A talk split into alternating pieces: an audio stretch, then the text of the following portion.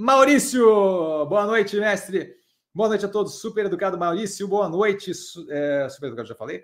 Cassiano, em relação a Grupo Casas Bahia, tendo em vista futuras reduções contratadas da Selic e considerando os resultados de Banco Santander, Bradesco, acredita, ele educadamente continua, acredita em possível crescimento expressivo de crédito para baixa renda em relação aos bancos privados?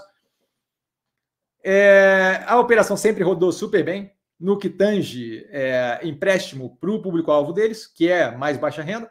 A gente vê isso especialmente pela capacidade deles de manutenção da inadimplência, perda, PDD, tudo controlada. Tá? Isso daí é algo, é algo que eu comento desde muito tempo. Certa parte deles de, de crediário, de empréstimo, de crédito para público-alvo é muito, muito boa. A modelagem de crédito deles, conhecimento do cliente é muito, muito bom. Tá?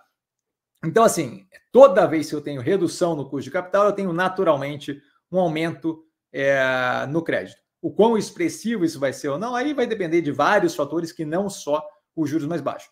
Com relação à disputa deles versus é, banco privado, eu imagino que sim, a gente tem um ganho de, de, de, share ali, de market share no coisa, porque apesar da gente não estar tá, é, fazendo um crescimento agressivamente absurdo no, no. Foi bem observado por você, diga de passagem apesar a gente não estar tá fazendo um, um, nível de empréstimo ali, né? A gente não está crescendo agressivamente a carteira, mas tem uma intenção.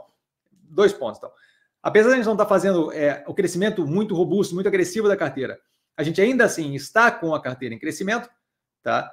Ao contrário de como você bem pontuou ali, Santander e Bradesco, que estão procurando justamente segurar para poder limpar a carteira e reduzir a inadimplência, porque eles não estão conseguindo lidar é, de forma positiva ali com os empréstimos, vide a inadimplência consistentemente aumentando, tá? e aquilo ali numa operação de crédito bancário bem diferente, bem menos, é, deveria saber fazer isso melhor.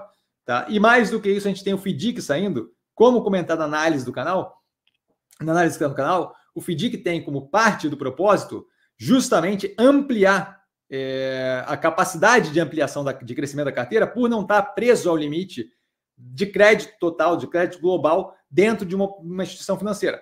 Se eu estou jogando a mercado, o limite de um banco é uma coisa, o limite do mercado é 200 vezes maior, certo? Porque eu consigo sindicalizar aquilo ali. Basicamente, quando eu jogo FDIC a mercado, eu estou sindicalizando, estou pegando toda aquela dívida do meu cliente com a instituição que está dando grana, no caso o mercado, é, e eu sou intermediário, eu estou pegando esse dinheiro aqui e estou picotando entre vários e vários e vários membros do mercado, de modo que cada um deles consegue pegar, participando de um FDIC, de um fundo, de direito creditório, ele consegue pegar o pedaço que ele sente confortável, mas não tem que pegar o negócio todo. Quando eu estou dentro do limite de um banco, o banco como um todo está com aquele 5 bi é, dentro ali. Não é crédito com a empresa é, diretamente, mas a empresa está intermediando. Então, se a empresa, por exemplo, tem um caso mais estilo realize aí, certo? Que está com dificuldade, é, que teve dificuldade na, na, na qualidade do empréstimo e tal, aquilo ali ia refletir, aquele, aquele, aquele dinheiro mal emprestado iria refletir no banco, e aí o banco daria com aquele risco todo concentrado nele. O banco poderia sindicalizar? Poderia, mas é muito mais lógico fazer através de uma instituição, através de um FDIC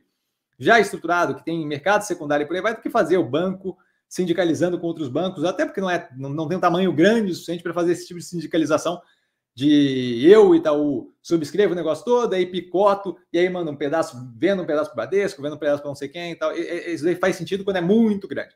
Senão é muito melhor fazer por forma de FDIC. Então, sim, a gente deve ter dois efeitos aí que aumentam a participação deles. Primeiro, como você bem citou, bancos como o Bradesco e Santander estão tentando limpar a carteira e reduzir o risco tomado, tá? E é, o fato deles usarem o FDIC para poder expandir o crescimento da carteira de crédito. Não de forma ridiculamente agressiva, mas poder expandir nonetheless, mesmo assim. Tá? Espero ter respondido, Maurício.